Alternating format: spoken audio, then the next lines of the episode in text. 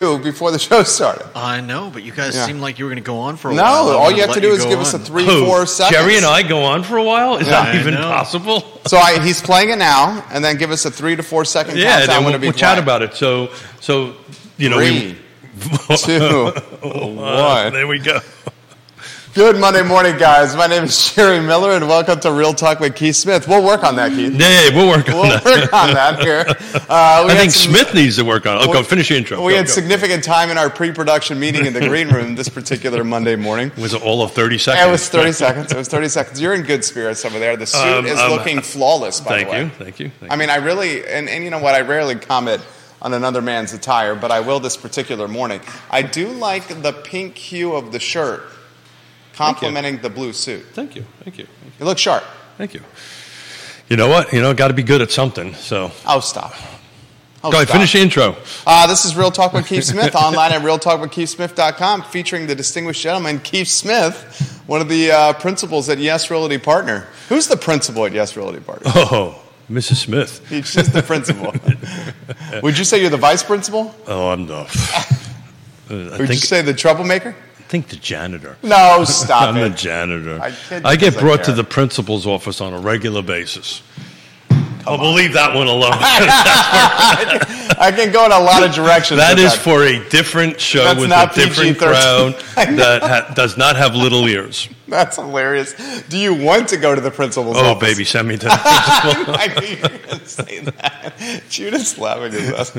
Oh, baby. Is he really laughing at that? Or he's going, oh, great. Another one of these shows. Funniest they don't have guests. They don't have topics. It's one of the funniest things you said on Real Talk with Keith. No, I've sent funny. Oh, baby, send me to the principal's office. Somewhere Yona's listening and saying, behave. Well, there goes the rest of the sponsors. Behave. Oh, God. That's hilarious. Yeah. Thank you for making me laugh and tear up a little bit. I'm tearing up, too. Today is typically a bad day for me, so thank you for doing that. You want to tell them why? Yeah. So 40 years ago today, the Iranian-backed Hezbollahs drove a high explosive truck into the peacekeeping force in the barracks at Beirut and killed 241 of my fellow Marines, which I was in the Corps at the time. I was attached to the U.S. embassies. The Corps is not necessarily a big organization. It's rather small. So there was a bunch of people I knew that day that was killed. What made it even worse from my perspective, and just to get this out there, April of the same year, Hezbollah drove a truck into the front embassy, the U.S. embassy in Beirut, killed quite a few people, but killed a very, very, very, very, very close friend of mine who was on post, who was on duty that day in the front, literally at the front door of the embassy, and did his very best to stop that truck, but unfortunately was not able to do that. Lost his life. So today is always a tough day for me. Particularly what's going on in the world, it just seems we haven't gotten better, right? Lost a lot of people, and we're still kind of there. I'm not taking sides. I'm just honoring. Take a moment and honoring 241 Marines that were killed today, 40 years ago today, and people probably aren't talking too much about it. So I just wanted to throw it out there and do that. So thank you for letting me. One thing that, and Judah, check your Facebook DMs there. Viewers and listeners, we'll get to your comments. Please give some positive and kind words to Keith Smith. To every Marine that you know, or anybody in the service in it. You know, to tie this a little bit together, November is Suicide Prevention Month amongst veterans. We lose 22 veterans a day on average to suicide, and I'm riding on the 18th and 19th of November, and be careful, you're going to get, anybody who's watching and listening is going to get a tap on the shoulder to help donate, but I'm riding 220 miles back to back. In other words, I'm cutting it in half, and one day riding, come on, do the math for me, 111. Look at that, I did it myself. Good job. The second day, on a Monday morning. On 111 with half a cup of coffee in me to raise money to help, because, you know, when I got out, there was nothing. There was no assistance whatsoever. The good news is there is now, and so watch out for me. You're going to end up getting taps on my shoulder to raise it. And I want to say thank you to Nicholas Irby. He was the first one to donate and donated $200. So good job, you. Nicholas Irby. If you're watching, Nicholas Irby, the CMO of Emergent Financial Services, you are A-plus people. Virginia Williams, welcome to the program. Viewers and listeners, give the show a like and a share anywhere you're watching. James Watson, Bill McChesney, Vanessa Parkhill, Sarah Hill-Buchansky, Kevin Higgins, Chad Wood, Holly Foster, Georgia Gilmer, Jamie Turner, Jesse Rutherford, Bellamy Brown, a Marine. Semper Fi, Marine. Dean Russell, Laura Fonner, Cully Baggett, Ray Cadell, MJ Arquette, Seth Liskey, David Puso, Rob Hubbard, Tom Powell, Nikki Chambliss, Austin Wyant, Jen Finazzo, just to name a few watching the program right now. Viewers and listeners, put your comments in the feed. We'll relay them live on air. One topic that has come up is this one from Thomas, who's watching the program right now. And Thomas, when you watch the program, Thomas Johnson in Richmond, we certainly appreciate you quite a bit. We love Richmond. I was there yesterday. He made the comment, it seems like in today's era with social media, we're more in tune with what's happening in the world than when I grew up, and sometimes it's always difficult or can be difficult to swallow. That's true. Yeah, so it's very interesting, just to add to that comment and to put a little bit into perspective. So the first half of the 80s, I was attached to the U.S. embassies, primarily behind the Iron Curtain. So I was in the Soviet Union, you know, fighting the old communist thing, Cold War, for lack of a better term, which wasn't so cold in my world. But so we used to get VHS, whatever these tapes. Remember what VHS tapes of ABC News that was 2 weeks late. Wow! And that's how we got our news.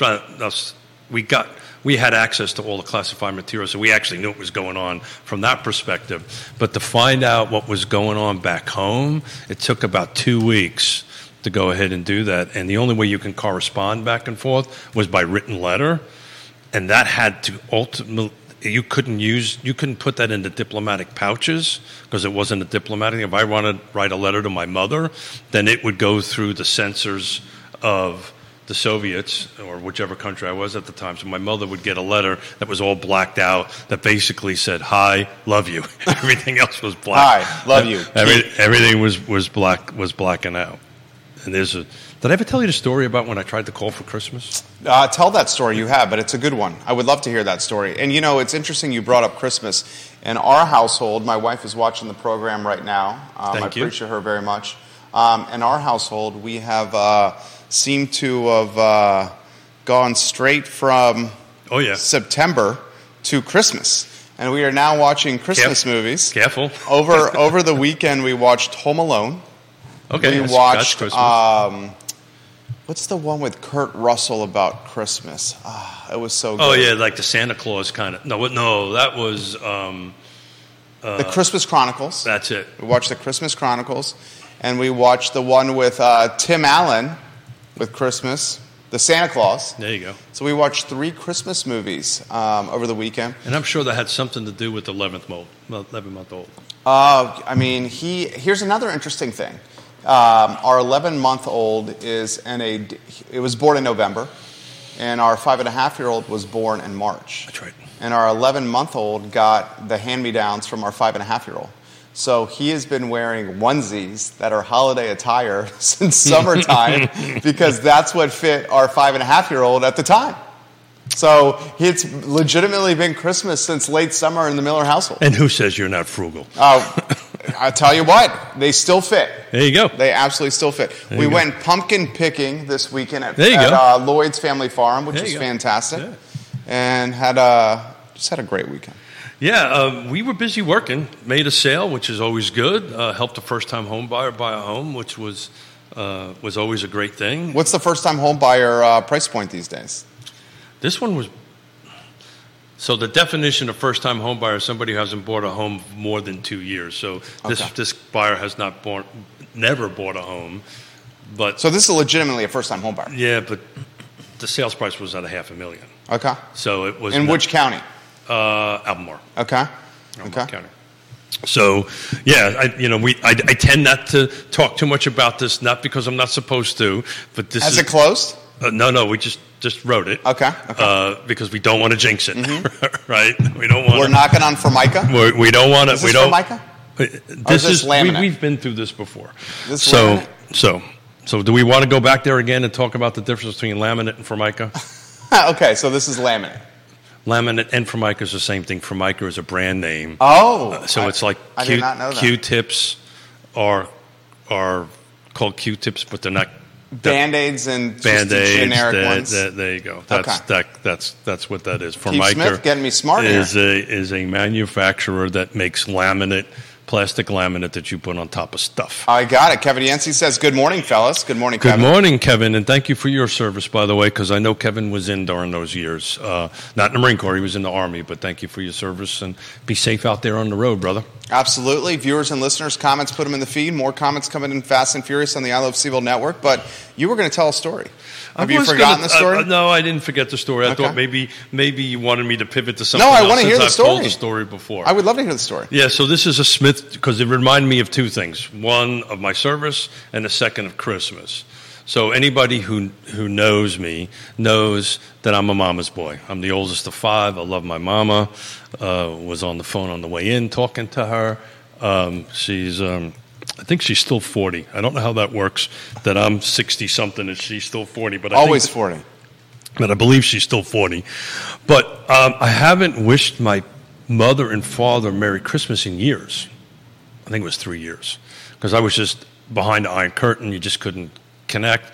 So in order to make a phone call that was not business-related, which this was not, you needed to go through the Soviet phone system, which meant that you needed to make a schedule, and it took me 6 weeks to 8 weeks actually in this case to put that together, and you get this little chit, right? And I wrote a letter back to my father and my mother, and I said, look, there's people that are going to be listening, because that's how this works, right? Don't say anything negative about communism, because we'll get disconnected, right?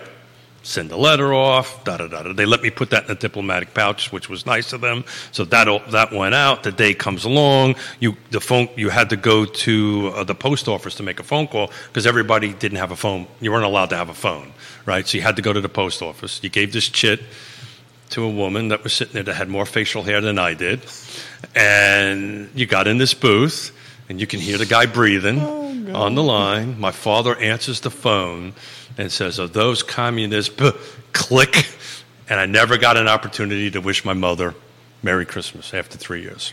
And if you don't think every Christmas I don't remind my parents of that story, you would be wrong. And what do they say when you remind them? Oh, stop telling the same damn story. It gets different every time you tell it, which is true. I feel like that's Lenny doing the talking. That is Lenny doing the talking. But I tried to wish my mother Merry Christmas, but my father opened up his mouth, and the communists, or the Soviets in this case, disconnected the phone and couldn't tell my mother. Shit. No, 3 years I didn't talk to my mother. The good thing with Lenny is you know where you stand with him. You know where you stand with Pop, without a doubt.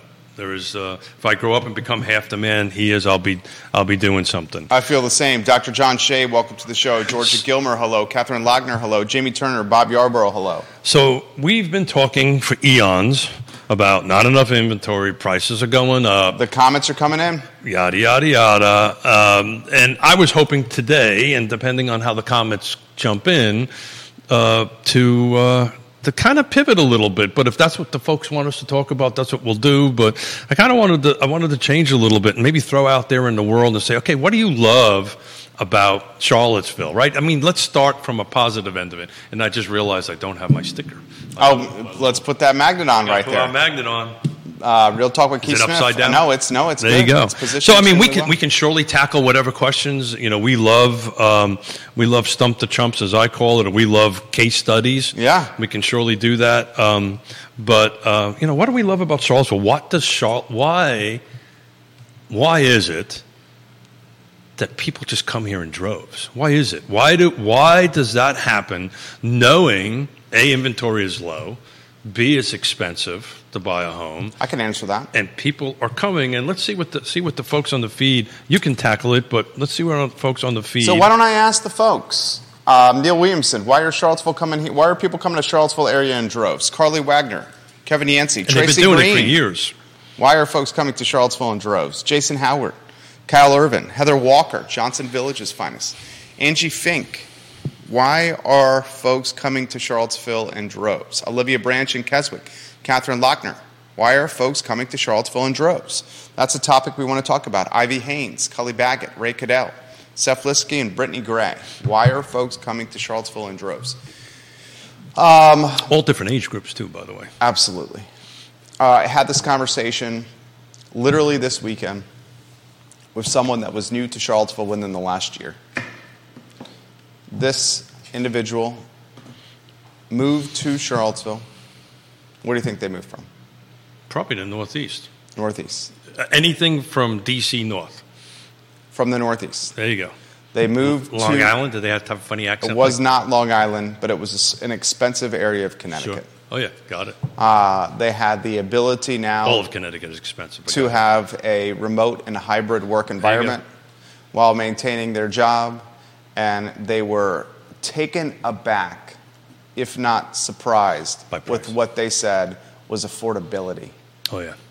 So they came here from Connecticut, maintaining their jobs, husband and wife, keeping their jobs, kids... coming down here and said, we were surprised with what we could get for the money. What age group? My age, a little less? I'd say older millennials. Got it. Mm-hmm. So call it my age group. Yeah. Their children in elementary school. And they said they were surprised with the bang they could get for their buck, with their house. They were surprised with how far the dollar went. Here.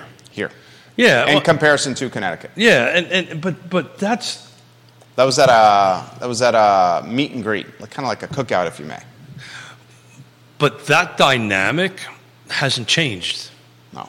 Right? I've been here since 87. Michael Plecker, I'll get to your comment. It was great to see you at the Lazy Parrot, Michael Plecker. Oh, one of the Shenandoah Valley's finest backstops. There you go. Michael Plecker. So there you go. One of the great things about Charlottesville is you've got really cool places like the Lazy Parrot that you can go to a watering hole and meet people.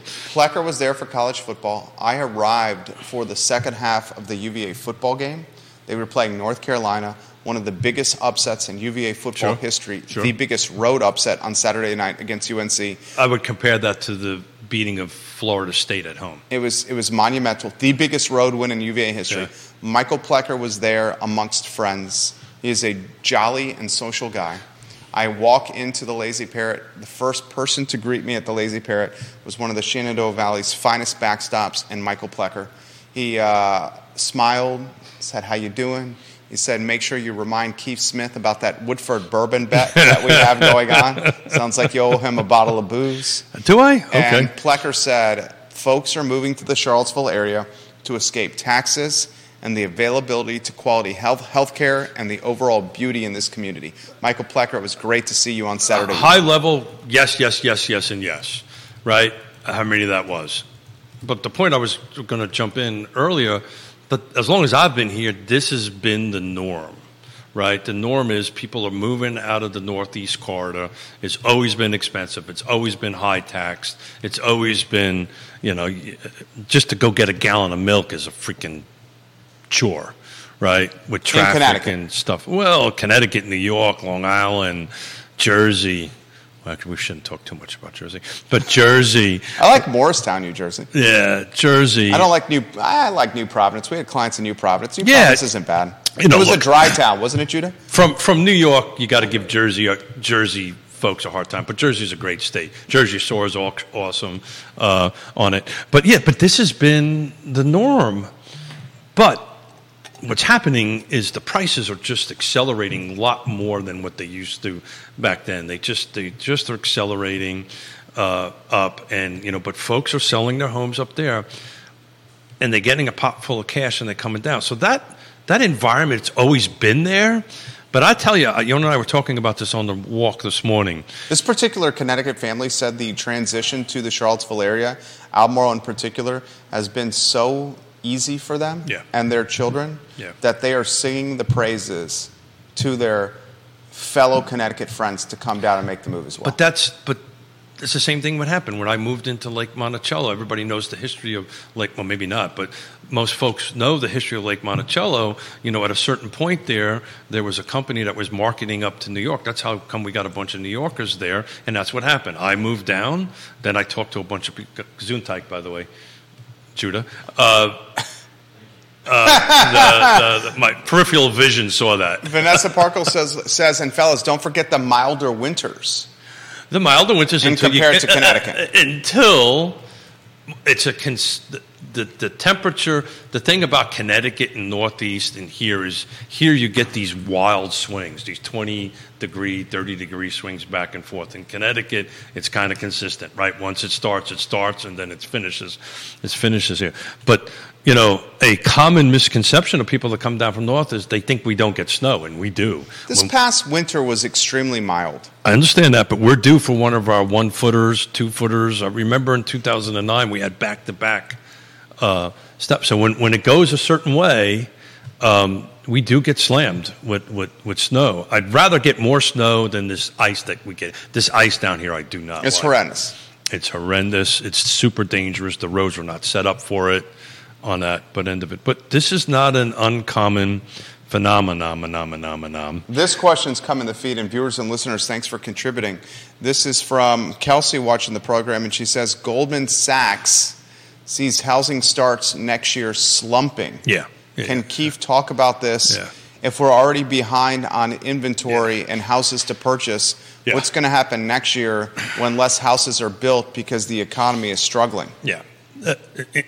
Look, this is, again, you know, we started it off in the beginning of the show. Inventory is not going to get better. It's not going to get better anytime soon. We had a bit of a spike. We have roughly 14 or 15 years of underbuilding. We have a ton, literally a ton, of new construction to make up, somewhere around 6 million, depending on who you talk to. On it, we hit, I think, for the first time, the average of about 1.1, 1.2 million units, and that number is going to drop off, right? It's going to drop off for a couple of reasons. One is, unless you're developing with cash, it's too expensive to develop. That's the first thing. The second thing is it's too expensive to acquire. It takes too long to develop the road, and these are things we've been preaching for years. So the inventory is not going to get better. But that being said, to be honest with you, Jerry, right now, this moment, and this was this conversation I had with this millennial buyer that we wrote a contract on yesterday on, now is a perfect time to buy a home. Why do you say that? So here's a couple of things. So we're in less competition. We're in the quote unquote.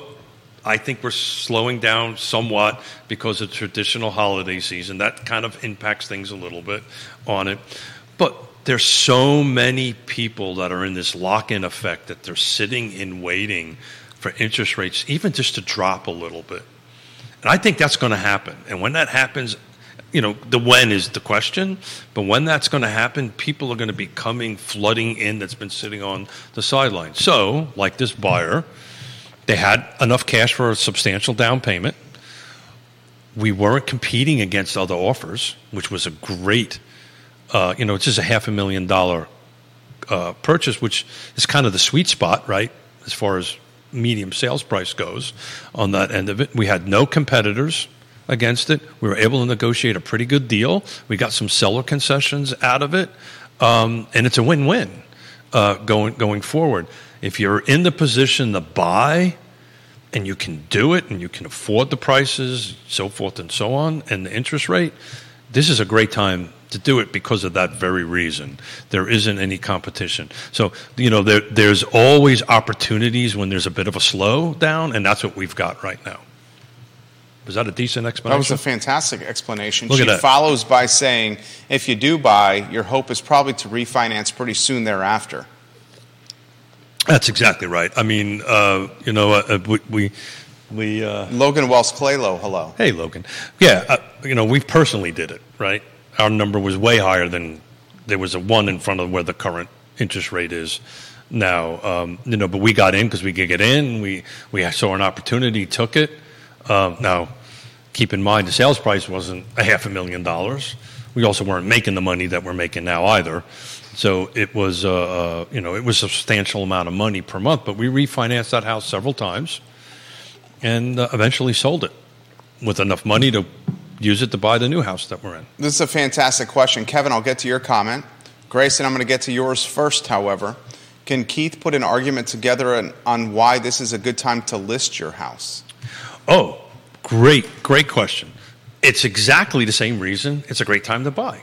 There's just no inventory out there to go ahead and do that. So it depends on, when you sit down and talk to somebody about listing or buying, the first conversations are always about relational stuff, right? It's not about, how much money you make. What is your goals? What are you trying to achieve? So if I'm getting a new job, I have to move. 80-something% of people that are selling right now have to sell, right? It's just not about a money thing. It just is about, I've got to sell.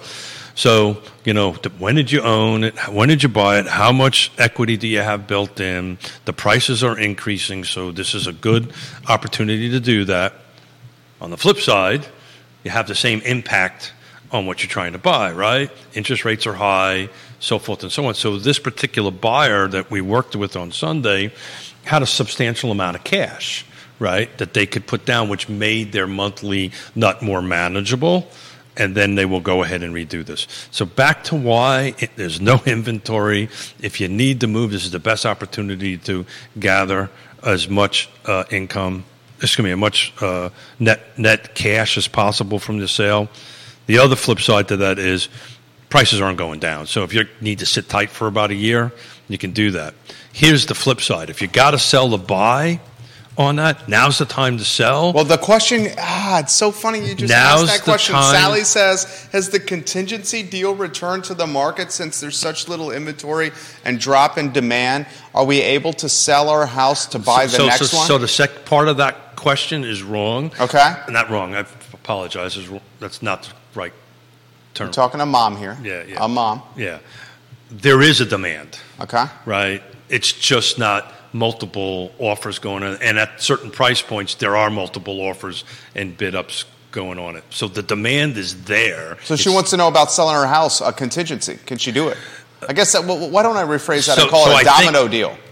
Well, we have to ask what the contingency is. So what I think the question is: can I sell my house contingent on buying another home? That's right. Right, or vice versa. Yeah. Right on that stuff. That's what she's asking. So the answer is. To quote my dear Pakistani friend, yes, maybe no, yes, right? So it depends on your circumstance, right? Okay. On where you're located, right? Real estate, 6 things. We go over this 100 times, right? Millions of times. Location, price, features, condition, and timing, right? So if you're in the right location, we price it right, it has the right features, it has the right condition, timing will be very fast, and I always add, who's on the other side matters because it does on that end of it. So then if you're in a hot location and there are multiple offers and you're on a right price point, yes, you can say, look, I'll be more than happy to sell you this house, but I need X amount of time to go ahead and buy something else. That is a real thing. If you're in a neighborhood or an area or outside that is maybe not garnering as much activity, that's why micro markets matter. We might not be able to accept contingency. So the where matters. What are the hot locations? Well, you know what? Looking at the spreadsheet we did last week, at one point I thought Buckingham was not. I was thinking the question maybe is what's not the hot location? Where I was thinking Buckingham, but they jumped up big time quarter over quarter. So it's not even Buckingham anymore. It's certain price points. Lake Monticello has less than 12 houses, right? The median days on market is somewhere still around 6 or 7. It's, it's pretty hard to find one that's not. So therefore, price and features and conditions matter. This question from Kevin Yancey, somewhat bearish. Thank you for the questions. What's your prediction on how long before the market flips? Kevin, that's a great question. I was going to say I was thinking about this when I was taking a shower, but that wouldn't be a good thing to say. You can do that. You can think about stuff in the shower. I was literally thinking about this question this morning, and I think the important part of that is asking when the DOMs or what's the DOM number, days on market number, that's moving this from a seller's market to a buyer's market? And part of the reason I was thinking this is about a future show we're working on about these real estate lawsuits, class action lawsuits that are going on right now. And what made me think about that was, you know, be careful what you wish for, you might just get it. So at some point in time, this market is going to switch. And I think when you start seeing DOMs get kind of raising up to the 30, 40 days on market, which means on average it has to more than double where they are now. On median, it has to go way more than that. I can't do the math in my head how many times. That's when you're going to start seeing this switch of seller, I think, this mentality of seller and buyer. Now, there's so many millennials and Gen Zs out there that are pent up to buy.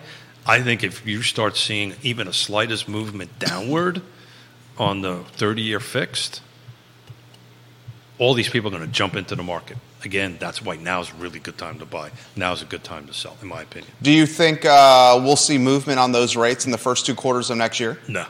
Yeah, neither do I. No. I think you're going to see those in that. But to answer Kevin's question more directly, I think we're quite a few years out before that shift happens, just purely out of inventory. You're seeing 8% not slowing it down at all. Do you think it goes higher?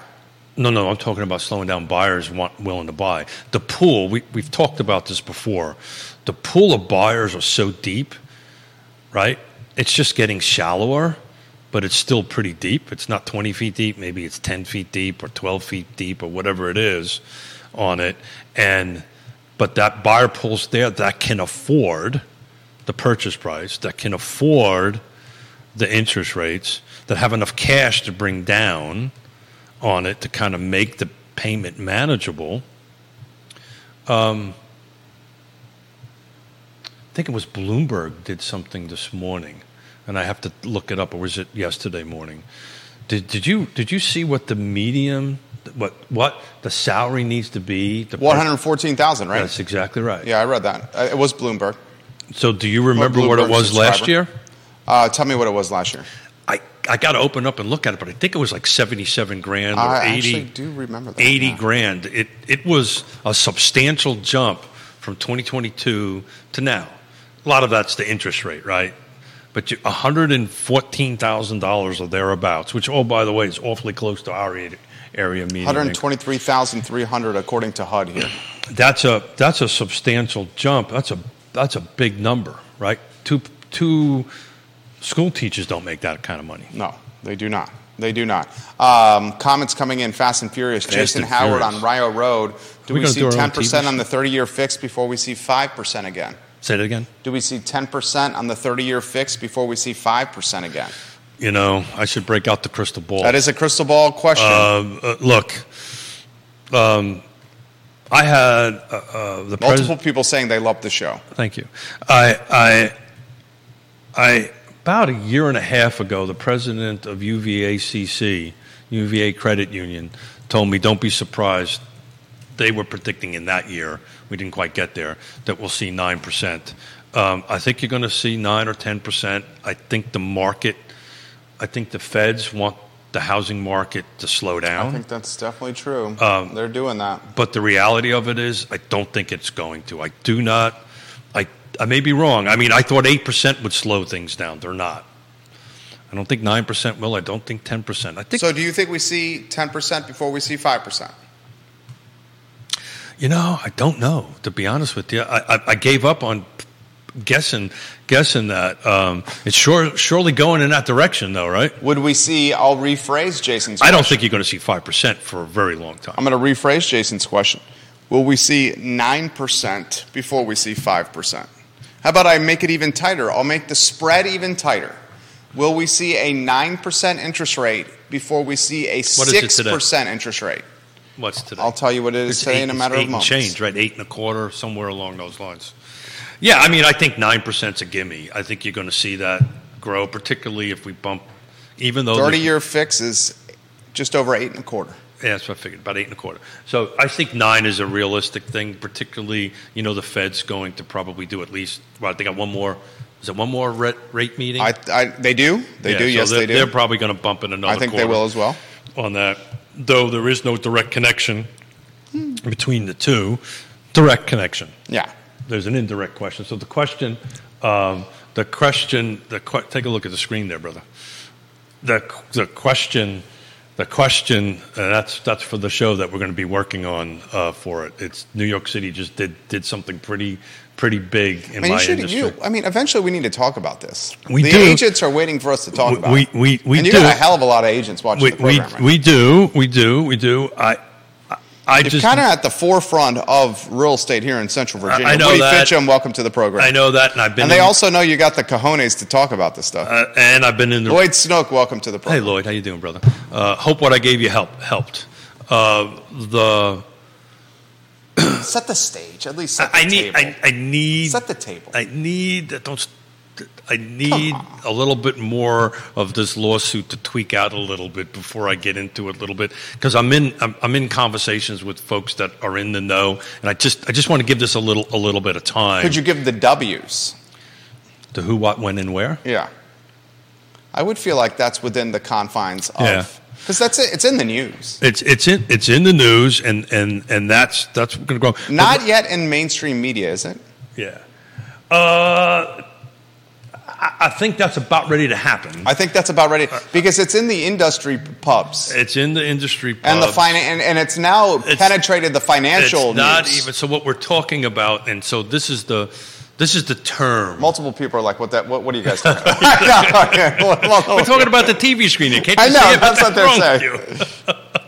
Don't you know we watched in the I Live Seville studio? You want to put the studio camera to the? You'd have to turn the camera around. Right? Is Judah even listening to us? Hey, Judah. Hey, Judah. The studio camera is constantly set. Did you see that? We got a sigh. We didn't. Judah, we got a sigh. Here we go. It's constant. That's what we're talking about. People. I now see 7 comments. What are you guys talking about? So what we're talking about is the class action suit. That's good. Now you go back to us.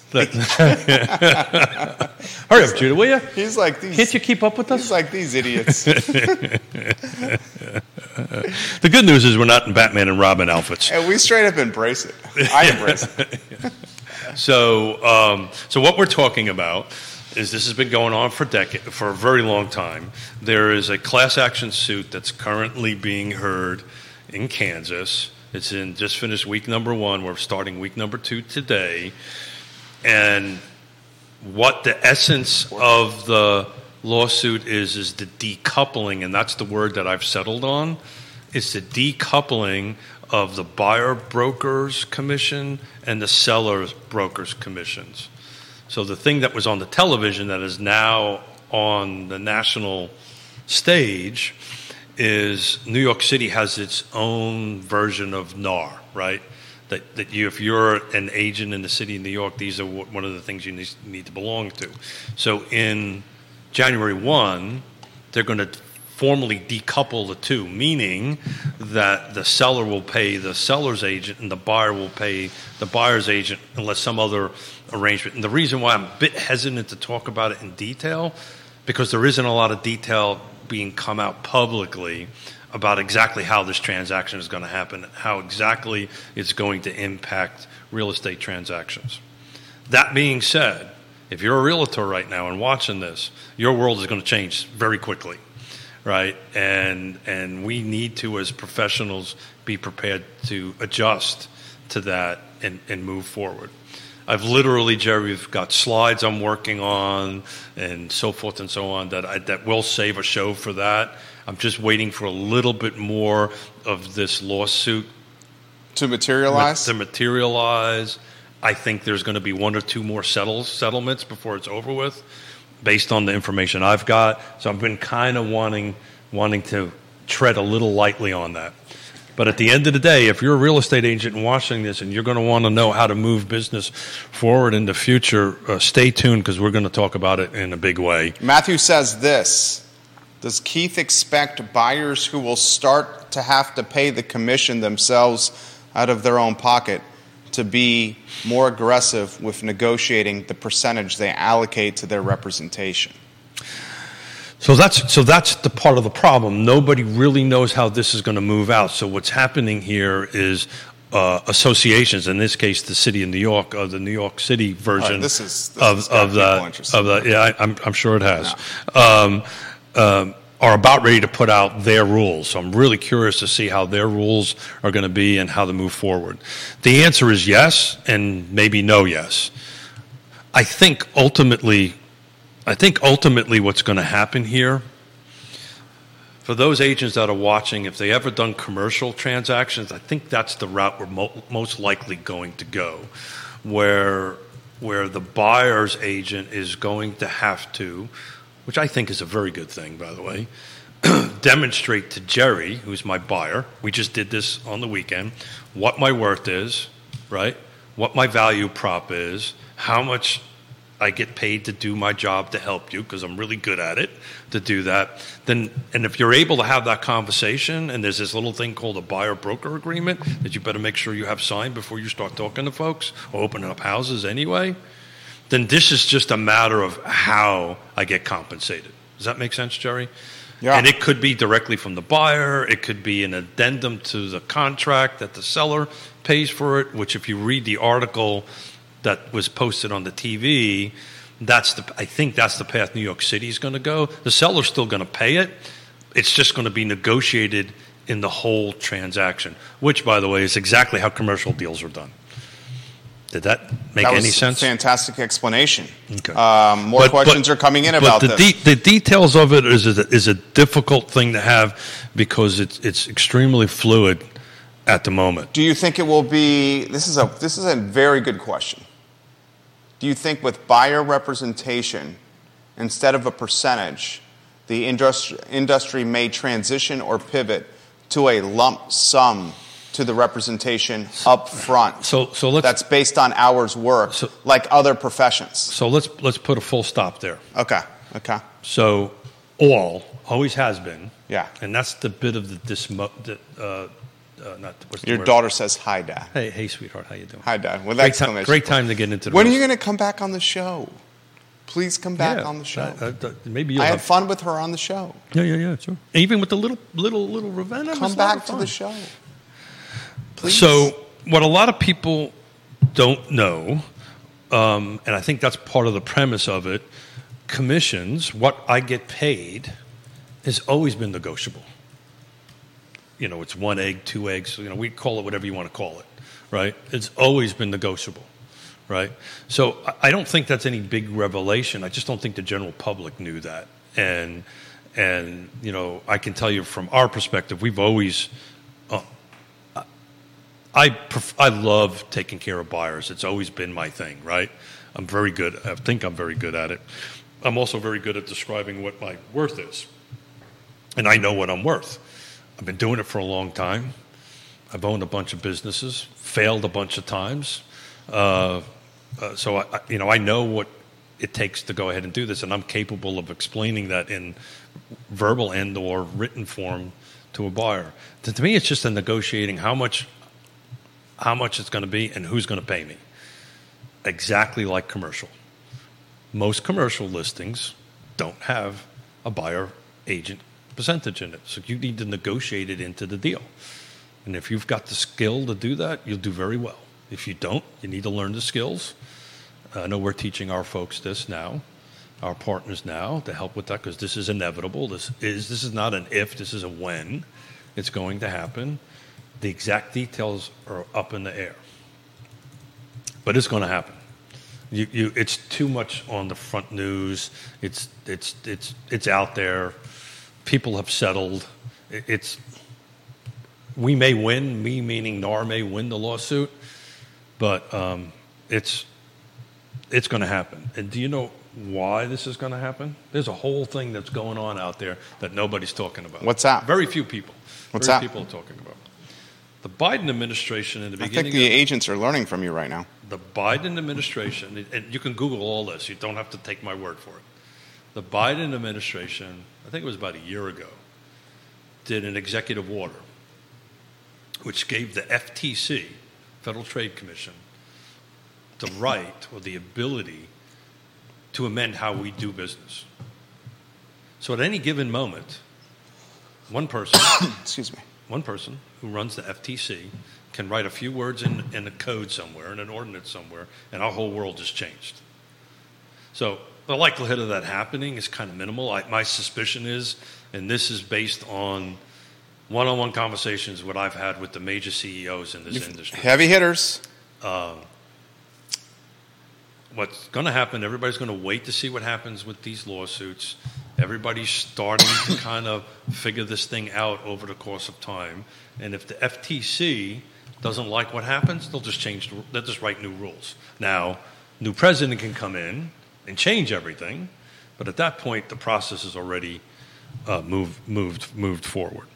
But we deal, you know, Jerry. I've been doing this. You deal with this a lot. Yeah. This is not new for you, but yeah, there's a lot of. I mean, game agents. My God, we went from a book that stood in an office somewhere that if you wanted to find something out about a piece of property to... A lot of folks don't have that institutional memory, my friend. No, they don't. And particularly, you've been doing this 38 years. Yeah. And particularly the agents that have come on in the last few years, this will be a bit of a tweak. We're joking about Yvonne. There's a couple other new agents that I'm talking to. This is going to sound weird, but this is like the perfect time to get into real estate right now. It's the perfect time because you've got to learn the skills. You've got to know how to do this job and take care of your people. A couple of years ago, Jonas says even turkeys could fly in the wind. You know, if you had a pulse, you can do it. So folks are asking me to get back to the comment that was just relayed live on air. Will the buyer representation and or seller representation turn into a lump sum, or this is the cost will pay us to do? No, it's what I negotiate with you. It's always been that way. It's what I negotiate with you. The premise of the lawsuit is that the seller set how much you as the buyer agent gets paid, and I think that's the premise. You know, if you boil it down to a simplistic term, that's where the beef is, right? That supposedly there's a rule that says that, and there's conspiracy, which I think is probably not the case. I've been doing this for a long time, and you always talk to people about, well, all commissions are always negotiable. The question is, will I be willing to work for that or not? That's the question. Maybe not. Maybe I will. We negotiate commissions all the time, reduce our commissions and reduce our number of eggs, because Yona yells at me when I talk about commission, because I'm not supposed to do it. But how much eggs we get paid, or chickens, or turkeys, or whatever. That's always been the case. Do it all the time. One of your best skills is the ability to adapt and overcome. Yeah. You learn that in the Marine Corps. You have to learn that. That is a primary thing they teach you, adapt and overcome. And Plan A always falls apart. Plan B always falls apart. And if you're lucky, Plan C worked. But you keep on going down the list. Kimberly asked this question. She's watching in Short Pump. Hey. Is this the most change he's seen in the industry and his career in the industry? It's a good question. So I've been calling this the 40-year O shift. So that means, yes. I think there is going to be a 40-year O shift in the industry. I may be wrong. I tend to be wrong more often than I'm right. That's not true. But, well, on some things. I'm generally right about the things that are not pleasant. And this is not going to be a pleasant shift. And depending on who you read, you know, and this is...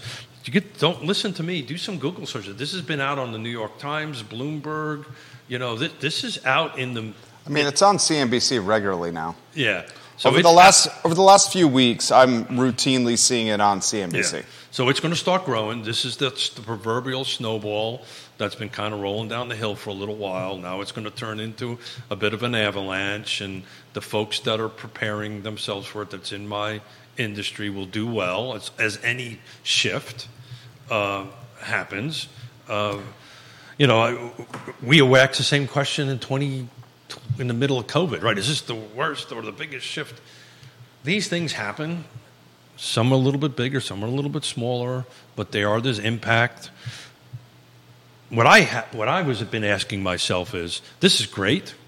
Wait until, who is it, Kevin? Wait until the buyers are in control. And the sellers are going to be, people seem to forget 2008, 9, and 10 when sellers were throwing, I'll pay X number of eggs more than everybody else just to get buyers, right, to come into their house. Right now, it kind of looks a little bit easy. The sellers walk me through that scenario.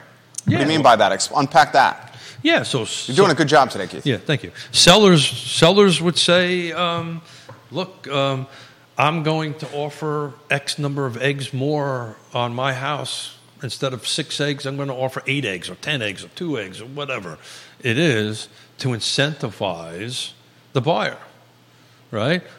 The theory behind it is if I incent... You drive more traffic. Because you got more to gain, so you're going to get people showing it more, working harder to sell it. I want to get this out. Yeah. This is important. You can repeat it. What have I been quoted to say about my why in this business?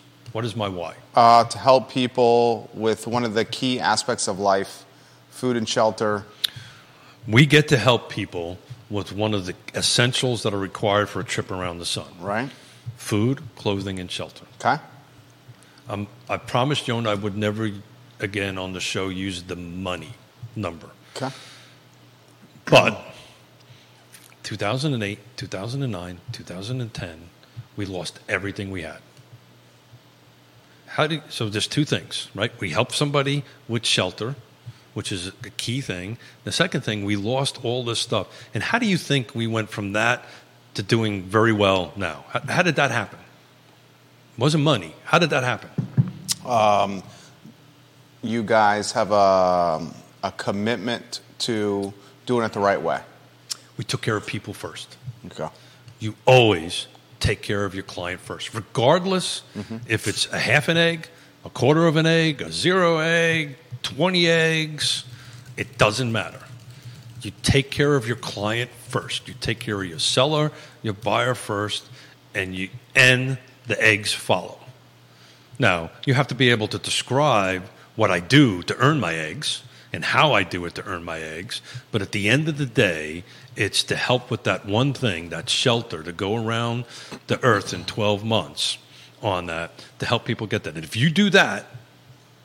You'll be successful. You will be successful. Success is not about money, right? Success is walking into... They opened up a new ice cream shop at the lake. Ooh. And you know how much I love ice cream. What'd you get, Rocky Road? No. It's chocolate chip cookie dough? No. So is your wife still watching? Let's see here. Because she'll appreciate this. Yes, she is. So, and you may have had one when you go up to Long Island, but it's a Carvel-style ice cream. Huge fan of Carvel. Oh. I know she is as well. Oh, yeah. Very and nice. It opened up on Friday, and if you don't think... It was Friday the line out the door. If you don't think I was there Friday night, Saturday night, Sunday night, hey, honey, can I pick you up an ice cream? Okay. I was in there.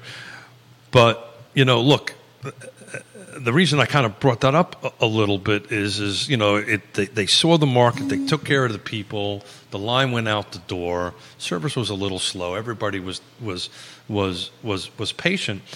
But when I was in that line, there was 24 people we helped buy houses, and we had a conversation: how you doing? How's the family? Da da da da da da da.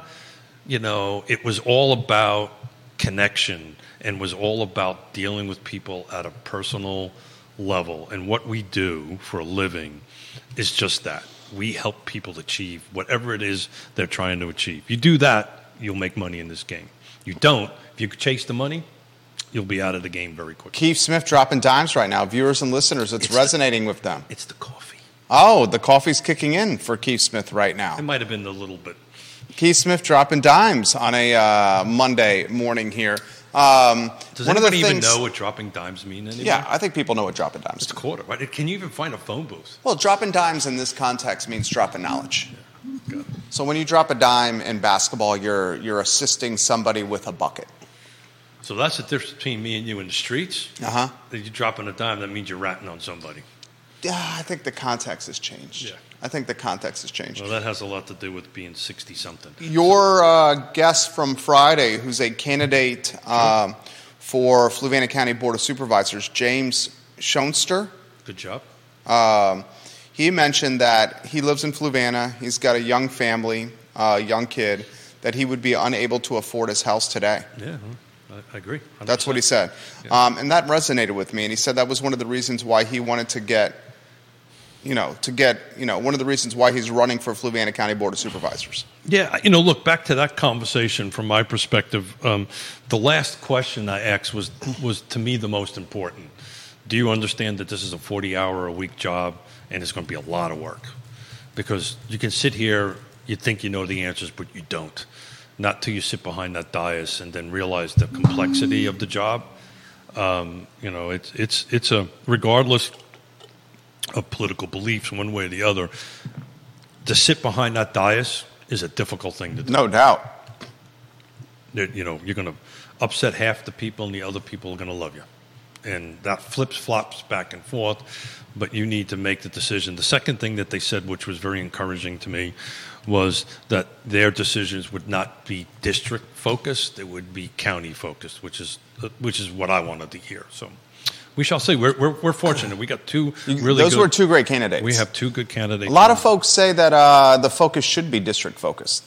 Yeah, and it's the folks in the district that are electing these folks to office. The problem with that is that may have been the case 20 years ago, 30 years ago, 40 years ago, but all of this, what we're doing right now, we're just so interconnected, and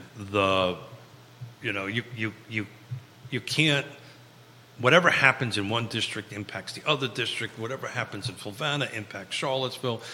I believe that in my heart and soul, and vice versa. So it's why I'm so passionate about this regional approach for things, because if you kind of don't do that way, we're either going to get run over or, whatever multiple possibilities might happen. Ricardo Cruz Duran. Hey, Ricardo, how you doing? Welcome to the program. We love Ricardo. I think we're slated for the third Monday of next month to have you sit. He's going to come on the show. He's fantastic on the show. Ricardo Cruz Duran. We're excited because I think if I remember the stat correctly, by 50, 70% of all sales will be Hispanic. So I may have that wrong. Ricardo can chime in and correct me on that, or any of the folks that are on NARAP, but we're excited. Every third Monday of the month, we're going to kind of focus on the Hispanic buyer and seller. They're growing tremendously, and we're excited to have that opportunity. Questions are coming in. I just got a DM about the topic we're talking about. Which one? The eggs and the commission. Okay, got it. May I mention this on air? That's what I ask. In fact, may I mention on air? Well, we'll respect any... Well, that's why I ask. When they come in via DM, I always ask. Yeah. If it's a comment on the feed, it's different than a DM. Yeah, totally. That's why I always ask. Totally. And that's why we get the information we do, because we ask the question. But on our eggs debate that we're having, or conversation we're having, what I hope I demonstrated is, at a high level, kind of what's going on. And then at a high level, there's going to be potentially multiple solutions to it. So hold on a second. So before I get, you got a crap load of realtors watching right now. Before I get the tough question, one of the things that will have to change is seller concessions. We talked about this earlier about seller concessions. Right now, and if there's any loan officers watching, please correct me if I am wrong. There are three. Okay. Please correct me if I'm wrong. But at the moment, as it stands right now, a seller cannot do seller concessions to pay my eggs, right? To pay whatever amount of eggs that I have negotiated either with the buyer, the seller, however I am being compensated. At the moment, I believe that's not allowed. So if that's the case... One of the simplest fixes to this would be the regulator saying, okay, now it's okay to have eggs, the buyer's eggs, number of eggs, be paid. I've been very cautioned about this from not to use percentage of commissions and stuff like that. We're just going to call them eggs for the sake of this conversation on it, because I don't want to lose my license. Okay, eggs. Eggs it is. We don't want that either. But the reality of it is, if that happens, then at the end of the day, it kind of goes back to normal, right? So it's just a matter of negotiating everything with the seller. But you're going to have skills. Go ahead, buddy. You're breathing in heavy. Well, this is from a realtor. Good. The realtor said, and I responded to the realtor, may I mention this on air? She says, yes, if you keep it anonymous. Yeah, sure. So it's a local realtor. She says, I may be banned from real estate for this comment. Well, we don't know who you are, so you will not be. But to be 100% honest, the real heart of the lawsuit is that while in theory the commissions have always been negotiable, the reality is the trade associations and the limitations rules to MLS participation have led to prevailing practices by agents where commissions are only slightly negotiable at best.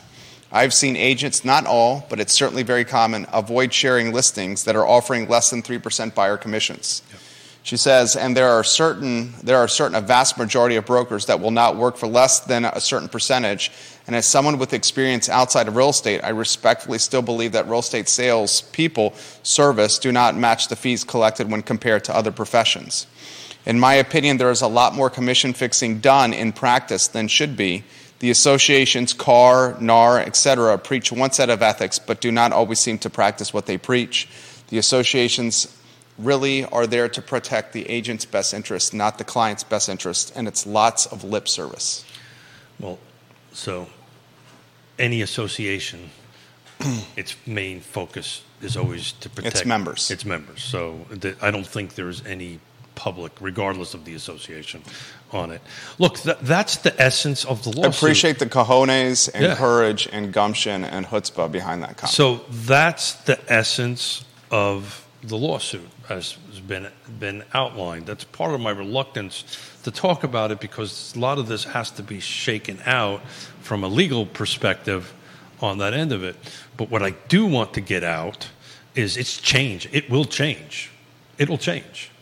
We just saw it live there in New York City. It's changing. They're decoupling. So I prefer the focus on the conversation about how I get paid as a buyer's agent is now going to be, at some point in time in New York, it's as of January 1, it will be decoupled from the seller side of it. So they're going to be separated.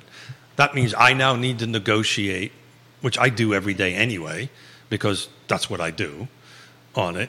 But you're 100% right. There's another New York Times article put out, which I do not believe this number. It said 80% of the real estate agents are now going to get out of the business. That's a ridiculous number. I think you're going to see 30 to 40 get out. I think you're going to see that anyway, because sales are down, volume is down, people are not. I think New York Times predicts 80% because the margin won't be there anymore. You're going to have to work harder for less. So if you read into that article, it was somebody that doesn't know gosh darn thing about how to do real estate. It was some academic that was doing some analysis. Where that person was right, though, is there will be a decrease in agents. That was happening anyway, right? We're down, 40, 50% in volume year over year? It's going to happen. People are going to retire. People don't want to do this anymore. They're making 20, 30 grand a year. I'm going to go do something else. There's always a natural attrition of this that goes up and down in that. But, to cherry pick that comment apart, at the end of the day, that's what this lawsuit's about. And when it gets settled, we'll see. It'll probably end up going to appeals. It's probably going to take a long time. But you will see associations, in my opinion, start revamping how they do business, which I frankly think is a good thing, and I frankly think it's a long time coming. I think I, as a buyer's agent, should be able to explain to Jerry and his wife how I do my job, how I get paid, and how much I'm worth. And if you can't do that... Should be in the game. I didn't say that, but you should reevaluate your profession. Because that's a key aspect of the game. So let me put it this way. If I'm not good enough to negotiate how much I get paid, then I'm not good enough to negotiate how much you're going to buy a house. It's that effing simple. There you go. It's not that complicated. If I can't negotiate with you or how I get paid and how I do my job and demonstrate how I do my job and how good I am at it and this is what I'm worth, then what am I going to do about when it comes time to negotiate your money on your house that you're doing it? Keith Smith on point here. Keep going. Keep going. By the way, this is resonating. By the way, what is our number one thing that we do as real estate agents? What's our number one attribute? You have your clients' back. We negotiate. That's our number one skill. Yeah. That's what we do. We negotiate for a living. If I can't negotiate, and I'm probably going to get my license handed back to me by the end of the show. I don't think so. I think you've handled this extremely well. You've handled this very well. Yeah. I've been cautioned by my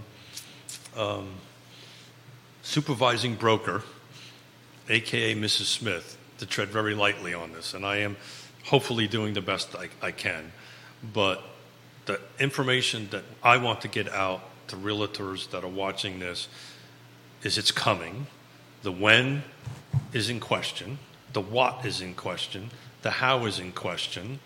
But it is coming, much like the conversation I had with our partners this time last year when I said, because at this time last year we weren't at double mortgage rates, right? Mortgage rates were starting to climb. I said, watch out. Your revenue is going to be down 30 to 40%. And darn it, I called it. We're down about 30 to 40%. And if you didn't plan for that last year, and you're in my business, you're having a tough year. Comments coming in. What time is it? It's 11:30. Oh, shit. I know. The time flies when you're sitting in. So we'll pick this up. It's up to you. That's been the follow-up question. When is Keith going to do the master class on this? Also, this comment from Carly. I think I just did it. Comment from Carly Wagner. Individual agents like Keith should be the ones proving their worth rather than large associations, assuming all agents are worth a set percentage. Yeah, we need to stay away from percentages and eggs and all this kind of great stuff. This is all about the ability to demonstrate the agent's ability to do the job. When are you going to do? Is this going to carry over to Wednesday? We could do that. I actually don't have. I think this is the first many of the people in this community are hearing this. I do not. This is the first many of the people in the community are hearing this. Yeah, I know. I don't have anything planned for Wednesday and Friday. I really wanted to do this. And thank you to the folks on the feed and stuff like that. You guys are wonderful. I really didn't want to do this until I had a bunch of slides showing up and let this. How's this going to impact the mortgage brokers? That question just came in the feed. Yeah, so that's the problem. The problem is there's going to be all these questions I don't have answers to, right? You got a home inspector who just left a comment. Yeah, Jerry, please don't use my name. Home inspectors are paid with a flat sum, lump sum for the work we provide. Yeah. Appraisers are paid with a flat set fee for the work they provide. This should be the way the industry should operate. A set fee for the work provided. No, that's not true. I mean, I've negotiated. I've negotiated home inspections with home inspectors. So the point is the eggs have always been negotiable. Maybe the general public didn't know that, and shame on folks who have not told them that. I can look you dead in the face, Jerry. The last time we did 3 eggs or 4 eggs or 6 eggs, I can't tell you the last time we did that. We negotiate our number of eggs all the time. Give eggs back to people to help them make transactions and help them move into their homes. So I just don't want to get wrapped around the axle about the number of eggs. The bottom line is, whoever that home inspector is very good. He has a set fee. I'm glad for it. But I need to demonstrate to Jerry, to my buyer, what I'm worth. The other thing that's nobody's talking about, this is also going to have to be a conversation with the seller. So the key word is if, right? This may not happen. But when you have New York City saying, I'm decoupling it, right? Probably going to happen. It's probably going to happen. When you have certain large companies already settling that we don't know what the terms of those settlements are yet because they're not public, right? Well, we don't know that. And so I just want to get it on everybody's radar this is kind of on its way. Exactly what our crystal balls will. Here are some extra questions, and it's 11:30. Extra questions. In Keith's scenario of 2008, if this decoupling does happen today, what if sellers offer larger percentages to sell their homes in 2024? How will that impact things? No, it's always been the case. You can do that now. By the way, dig into certain listings. There's certain listings that are offering portions of eggs. Go ahead. If you bring a buyer. Another comment. So that's always been there. That's never not been there. Go dig into, if you have an opportunity, go ahead and dig in. I saw one come across my email the other day that they'll offer a portion of an egg if you bring me a buyer because the house isn't selling for whatever reason. We're not going to get to all these comments here. Another comment has come in, will this birth even more discount brokers?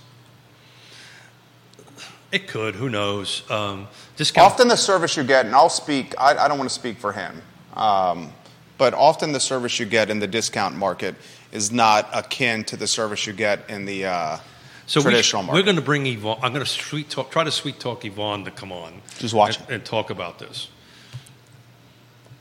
I can tell you this much. I've been doing it for 35 years. 37 years. No, I've been married 37 years. No, you got into this in... I got into this in 87. I got married in 86. Been in the business since 87. Yeah, so you've whatever, somebody do the math. It's long enough. Almost 37 years. Over 3.5 decades. Yeah. It is never, back to the question about the biggest change, it is never, I don't want to use the word difficult, but the process that's required to go from listing a home, selling it, and closing it, or finding a home. What we do isn't, put it on the market or find a home. That's minimal in what we do. The amount of work that's required and the skill level to get from, hey, I want to buy this house that we just put a contract in. Is significant. Yeah. I mean, multiple times over what it used to be 10, 20 years ago. A lot of people don't realize that the getting it under contract is I often say that. That's the easiest. The beginning of the job. That's the easiest part. Right. That's the easiest part of it. Finding the home, getting it under contract. It may not seem that way right now, but that's literally the easiest part. And that's the reason I want to bring Yvonne in because, as a millennial, I can do this. And she also, was it 13 offers? We went through 13 houses. 13 houses for your daughter? I think the offer, the house that we won had 20 offers on it. I can't remember how many months, 6 or 8 months ago or something like that. But if thumbs are working, it's 11:33. I know, we're not going to get to all these comments. I promised you that I wouldn't run over, and I tend to run over. So, and actually, we're over theoretically. We're 2x over. Yeah, by what I pay for. Yeah, so, we're 2x. So thank you. 2x over. 2x plus. Judah, Wickhauer, Keith Smith. This we'll pick it up on Wednesday. Comes back Wednesday? Okay. We'll maybe the slides on the Wednesday? Because I've got... Okay, you want to wait? Money. Okay. I got to make money, brother. Okay. But we'll work on something on that. The people that are really asking questions about it, do yourself a favor. Do some Googling. Never look at one source. Look at multiple sources, right? Because one source might be leaning one way, the other way. That's just the way you check news. I think you're pretty much just brought this to... Well, yeah. We don't know how it's going to shake out, guys, so we got to repeat that. But if I was a betting man and... You are a bet man. You're a bet man. We're both bet men. That's what an entrepreneur is. You're just by waking up, right? There is going to be a shift here. And what that shift is going to look like is kind of being formulated right now. So folks are asking timelines when this is going to be expected. Folks are asking the impact of brokers' mortgage. Folks are asking the discount story. The lump sum story, set fee story. So that is part of the reason I was reluctant to bring this up. I didn't bring this up. I know that. Okay, this was not me this time. I know. I was reluctant to bring this up. And it's just my damn ADD. I know. You saw it on the screen and started talking about it. ADD kicked in. That's what happened. And it was squirrel and pew. Yeah, there we go. That's exactly what happened. There's not answers to these questions. That's the problem. The problem is we can... What's that word? Pontificate? There you go. Yeah. Can't say that word. We can do that. We can take it from a perspective of decades of experience, but nobody really knows how this is going to work. Keith Smith. RealTalkWithKeithSmith.com. The show is archived at RealTalkWithKeithSmith.com. This is important, though. So, hey, if you... This is important, Keith. So, if we'll end on this. If you know a Marine or see a Marine, pick up the phone and tell them you love them. Lost 241 I Marines love you. Today. Thank you. I love you, Keith. Thank you. Lost 241 Marines 40 years ago today. RealTalkWithKeithSmith.com. He's class all the way through. So is Yona. The Smiths. Did you say something about my ass? No, I said your class. Oh, got it. Sorry. My hearing aids picked up ass. I'm sorry. Judah Witkauer is our director. This is Real Talk with Keith Smith, archived online at realtalkwithkeithsmith.com. Thank you for joining us. The conversation continues Wednesday. And here comes the text. So long, everybody. Take care. Oh, God. Here they come.